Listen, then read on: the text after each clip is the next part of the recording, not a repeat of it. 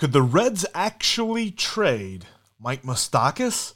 Why, I don't think it's as far-fetched an idea as it sounds, and what it would look like, as well as some Hall of Fame thoughts, are all coming up on today's Locked On Reds podcast. Let's get started. You are Locked On Reds, your daily Cincinnati Reds podcast, part of the Locked On Podcast Network, your team every day.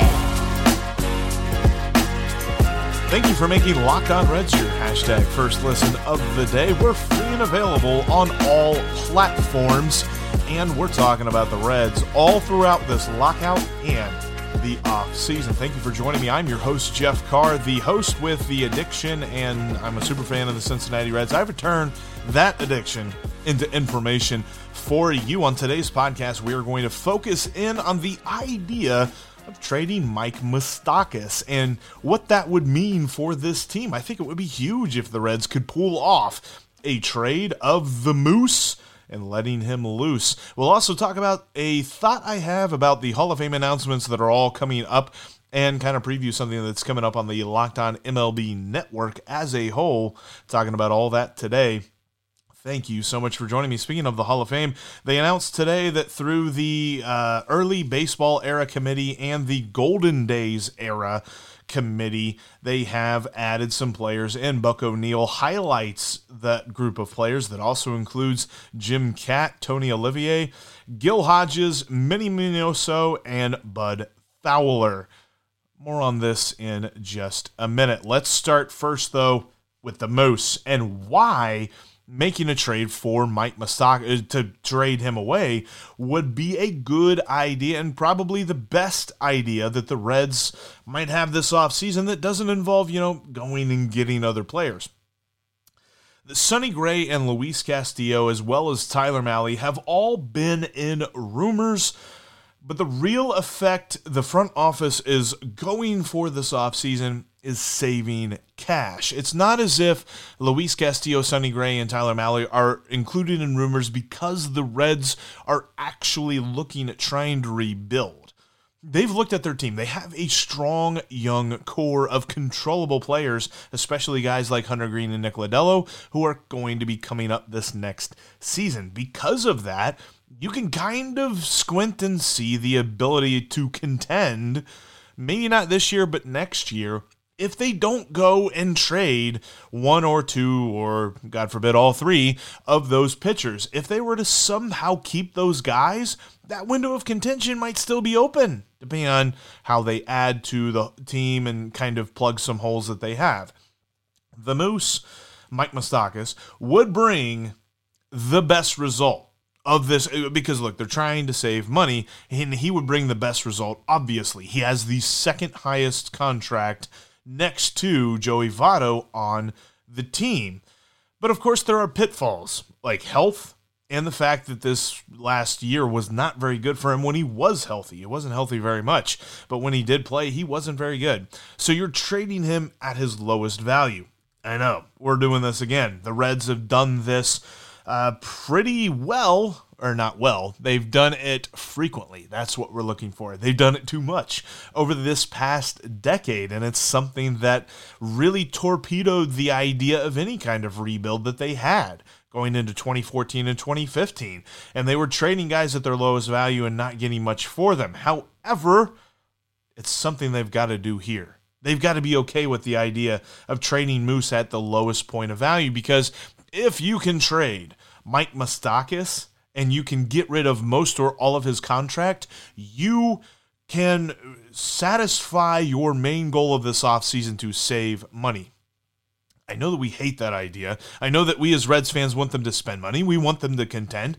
I have advocated many times that I don't know why they've imposed this self-imposed salary cap for the team. However, that's what the reality is. So to work within that constraint, to understand that this is how the Reds are going to operate, let's work within those confines. And to work within those confines and to be the most effective, you need to trade Mike Moustakas. The Reds have nearly $28 million this year tied up in third base, We know how we felt about Moustakas. He was not healthy. He wasn't producing well when he was healthy, and he was kind of a drain on the lineup. Pretty much the same for Eugenio Suarez, except for the month of September. He looked pretty good there. But for the big part of the season, Eugenio Suarez was kind of a black hole on this lineup as well. $27 million for those two guys to be the platoon at third base. I think that in and of itself would be a worse plan than trying to trade Moose at his lowest value. Plus, here's the other thing to think about.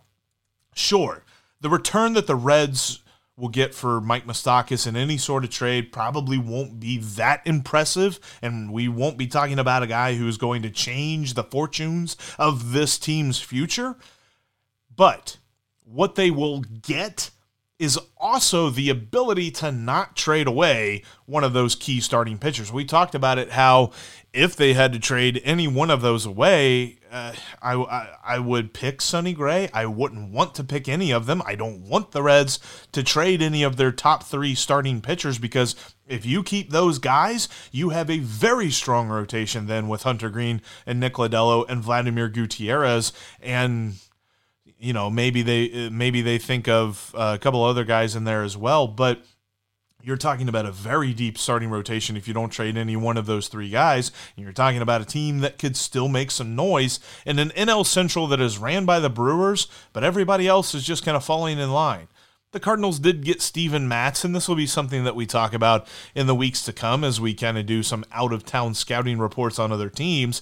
But for the most part, I don't look at the Cubs and the Pirates as any sort of thing. I know the Cubs just got Marcus Stroman, but they weren't a Marcus Stroman away from being an amazing team, and they still lost quite a bit. So, with all of that being said, the Reds still have an ability to at least contend a little bit if they don't trade away one of these three starting pitchers. And you could do that by trading Mike Moustakas and saving that money. How can they get this done?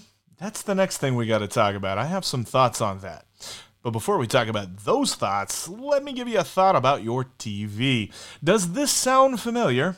You've got one device that lets you catch the game live, and another one that lets you stream your favorite shows. You're watching sports highlights on your phone, and you've got your neighbor's best friend's login for the good stuff. Well, I want to tell you about a simple way to get all that entertainment you love without the hassle.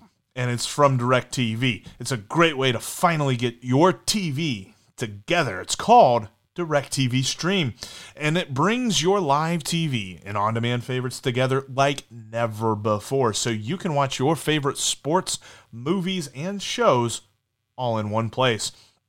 That means no more juggling remotes and no need to buy another device ever again. And the best part, there's no annual contract. Plus, we're talking about, consolidating how many profiles you probably have on different streaming networks.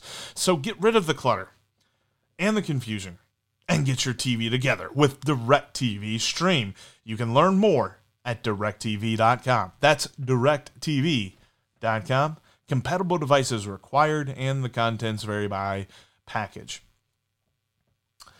All right. The idea of trading Moose, it makes sense. Everybody gets that, and it is the best way for the Reds front office to make good on their claim for the offseason. It's not get the hitting. It's not get the pitching. It's realigning payroll. They can realign payroll if they were to make a trade for Mike Moustakas, and that should be what they're focused on. And how they're going to get that done? It's an interesting question. Before we talk about that, I want to thank you for making Locked On Reds your hashtag first listen of the day. We're free and available wherever you get your podcast. Tomorrow, I want to talk about the impact that a off-season transaction deadline could have on the sport, and I'm going to tell you why I think it's a good idea. All right, I know it's going to be selling low, but the benefits of not trading away Tyler Mahle, Sonny Gray, and Luis Castillo are totally worth it. So let's explore how the Reds could get this done, and I'm going to compare it to something that a division rival just did in the Milwaukee Brewers. They just traded away Jackie Bradley Jr. I don't know if you noticed this, but even in games when the Reds played against the Brewers, Jackie Bradley was pretty much an automatic out. This past season, in 387 at-bats, his OPS plus was 35. 34. Yeah, 34. Makes Eugenio Suarez look like an all-star. Makes Mike Moustakas look like an all-star. And he was making $13 million this past year. And they were able to make a trade for him. In fact, they had multiple suitors. The trade that they made was Jackie Bradley Jr. and two infield prospects, David Hamilton, who was at AA, and Alex Benais, who was drafted in 2021. He was actually their third-round pick. Now, that is something that Nick Krall has said he's not going to do. He's not going to attach prospects to a trade with a big contract just to get rid of that big contract. But I think there's merit here in the fact that both of those guys were not top 15 prospects for the Brewers, and the Brewers don't necessarily have the strongest farm system in the world. The Reds have a much better farm system than do the Brewers. So if the Reds are able to trade somewhere between 15 and 20, maybe 15 and 25, one or two of those prospects and add them on to a trade of Mike Moustakas. I mean, the Brewers got Hunter Renfroe in that deal. Hunter Renfroe's pretty decent. He's not going to move the needle a ton. You're not going to all of a sudden say that the Brewers are the best team in the National League because they just got Hunter Renfroe, but that is a pretty solid deal and the kind of deal that will still keep the Brewers viable. And in fact, you could even argue that they upgraded from Jackie Bradley Jr. The Reds could easily do this. And not to mention the fact that in their trade negotiations, the Brewers were actually talking to multiple teams about Jackie Bradley Jr. They were talking to the Blue Jays reportedly for Randall Grichuk. I get it. These guys aren't amazing. We're not talking about the kind of guys that the Reds could trade Mike Moustakas and fill right field, and you'd feel better about the loss of Nick Castellanos. But they could probably get a reliever. They could probably get a serviceable player for their roster to give them some depth, and all the while not paying that guy $16 million like they would be paying Mike Moustakas this coming year should they put together this kind of package. So it's just remarkable to note that they were able to trade a guy like that who had such a terrible year. Moose didn't have that great of a year. Jackie Bradley Jr. probably at the lowest value of his career, still brought back something in return. The Reds could look at the Rockies, who are reportedly looking into signing Kris Bryant. Should they miss out on signing Kris Bryant, the Reds could swoop in and be like, here's Mike Moustakas. You can get him for probably cheaper than Kris Bryant's going to be playing, and you don't have to trade that much for him. Just take on the contract. Moose could get a turnaround. That's the other thing here that the Reds and Nick Krall need to be selling on. Nick Krall needs to be a little bit of a used car salesman in this, not lie to them by any stretch of the imagination, but accentuate the ability of Moose to bounce back. Moose is a consummate professional and one of the biggest leaders in this locker room. So I think that this is something you could sell another team on, plus the idea that he bounces back, that he's more healthy in 2022, and he has a better year. You could get rid of that contract that way by sending him to Colorado, who is looking for a third baseman. Ironically enough, when you trade Nolan Arenado, apparently you need a third baseman. Yeah. Then you could also look at the Washington Nationals, who have room for him on the payroll and on the roster behind Carter Kieboom. Carter Kieboom is one of their big prospects. Kind of think of Nick Senzel for the Nationals. They have high expectations, and he hasn't delivered on them just yet. So that's a kind of safety blanket that Nick Krall could advertise to the Nationals, and they've had payrolls in excess of over $200 million in recent years. But they're only at $118 million right now. So it's not as if they're trying to go crazy cheap on this. They could totally afford Mike Moustakas, at least, in my head. Or you could look at the Diamondbacks. The Diamondbacks are kind of in we're not really trying to contend mode right now, but we could be close to it in a few years.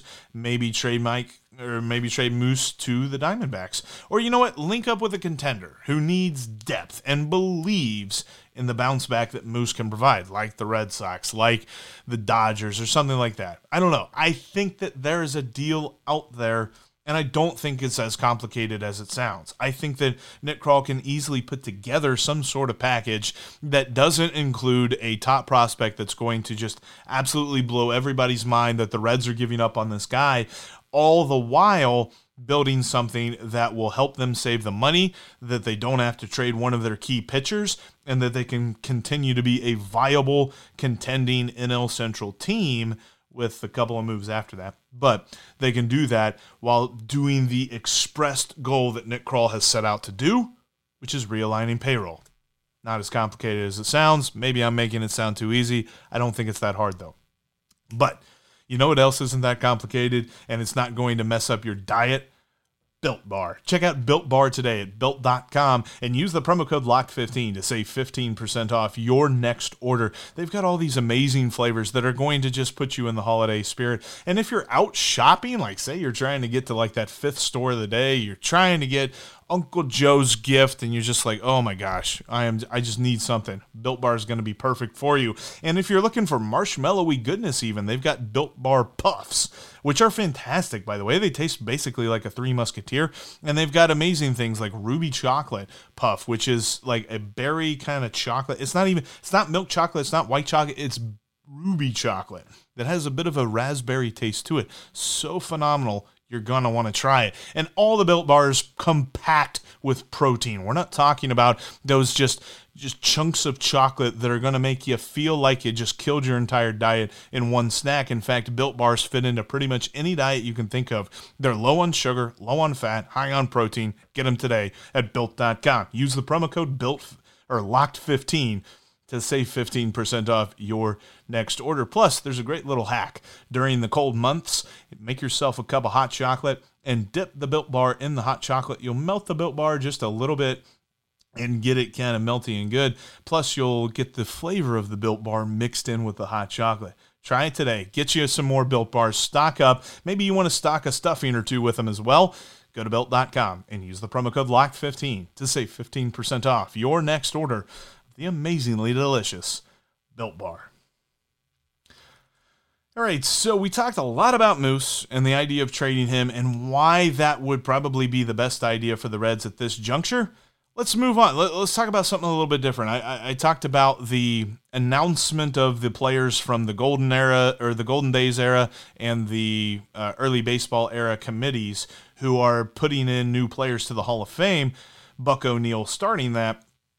Got a thought on these Hall of Fame inductions, and as we wait on the announcement from the BBWAA voting for the big Hall of Famers there, I have a thought, because Buck O'Neil was omitted from the initial group of Negro League legends that were welcomed into the Hall of Fame in 2006, and sadly he passed away later that year, so he's not going to be able to celebrate his enshrinement in the Hall of Fame that he so very much deserved, even back then. He's deserved it for a very long time. He's been a huge ambassador for the sport of baseball and a huge ambassador for the Negro Leagues and the history that was there. I don't know if you've been on the website Baseball Reference this past season, but the Negro League statistics are finally now being recognized with all of the Major League statistics. So we're being able to celebrate what happened in the Negro Leagues back in the days. I think it's so weird that it took as long as it did to celebrate that, because that's an awesome part of the history of baseball. It's also kind of an indictment as to what baseball and what the country itself was like back then, that they had to have a separate league. I think it's just crazy that that's the way that history was, and I think where we are right now as a country is still a bit divisive in that regard, but the fact that we are finally being able to bring all this together and celebrate it, and that Buck O'Neil is going to be enshrined in the Hall of Fame, is key. But this is another area where Major League Baseball shoots itself in the foot, the Hall of Fame.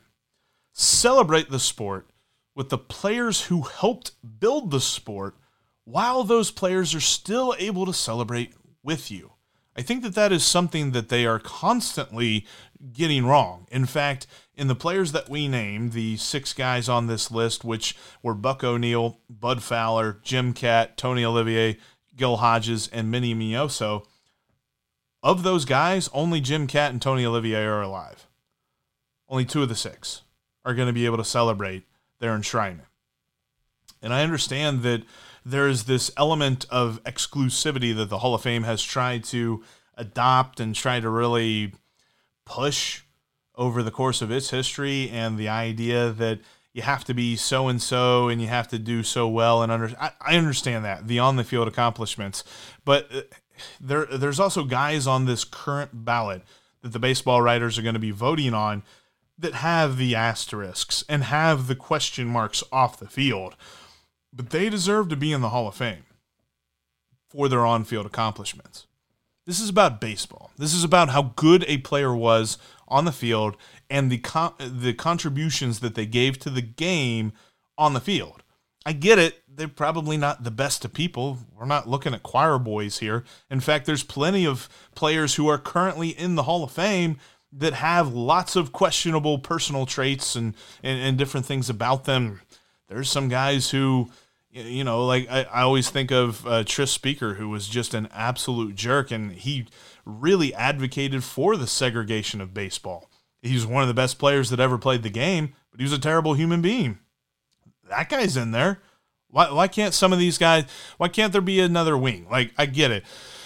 If they've got asterisks, like the steroid guys or something like that, and you can induct them into the Hall of Fame, and maybe on their plaque you just put, hey, look, this is what this dude did. We didn't really like it, but what he did for the game of baseball cannot be overstated and can't be overlooked. And yes, this includes Pete Rose.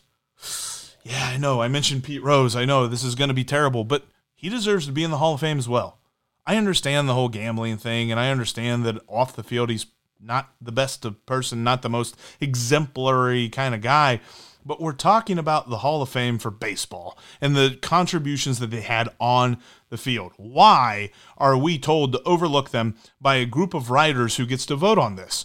Why are we subject to what those writers believe and what those writers force on these different players? Look, when it comes to a guy like Pete Rose, I'm not going to make excuses for him, but he's the all-time hit king.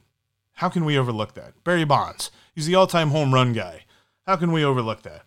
If you want to put these players in a different wing, if you want to put notes on their plaques and put asterisks by them, fine. But there are plenty of players in the Hall right now, I've talked about this, who are not model citizens, and they're in the Hall right now and being celebrated. Celebrate what they did on the field. Let us understand what kind of person they were, and let us make the judgments that we need to make outside of that, because it's the Hall of Fame. It's not the Hall of Morals. I'm not going to the Hall of Fame to point to this player, to point to that player and be like, that's the guy I want to model my life after. That's the guy that I want my kids to look after, or something like that. My kids in the future, not right now. I don't have kids. But looking in the personality of a player is not something that I'm talking about with the Hall of Fame. I want to know what they did on the field. And we'll go from there as far as like asterisks and question marks and personality things. I think that Barry Bonds and I think Roger Clemens and I think those guys deserve to be in the Hall of Fame. Vote them in. It's the Hall of Fame, not the Hall of Morals. Thanks again for making Locked On Reds your hashtag first listen of the day. Now go make Locked On Bets your hashtag second listen of the day, as your boy Q and Lee Sterling help you make a couple of bucks over at betonline.ag. That's Locked On Bets, just like Locked On Reds, free and available wherever you get your podcast. Coming up tomorrow, an off-season transaction deadline and why it would work and why I think the Major League Baseball really needs to consider this. That's coming up tomorrow. Thanks again for listening today. It might be the off-season, but we're Locked On Reds every single day.